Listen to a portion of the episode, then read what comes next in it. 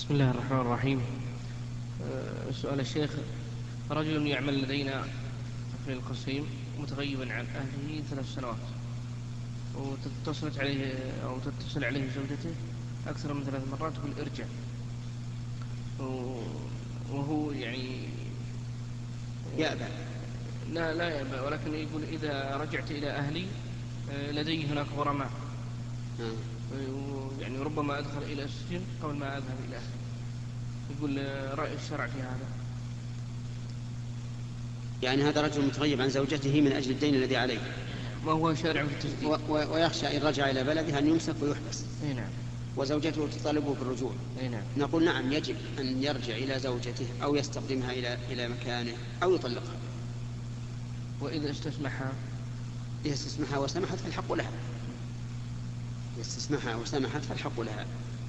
نعم.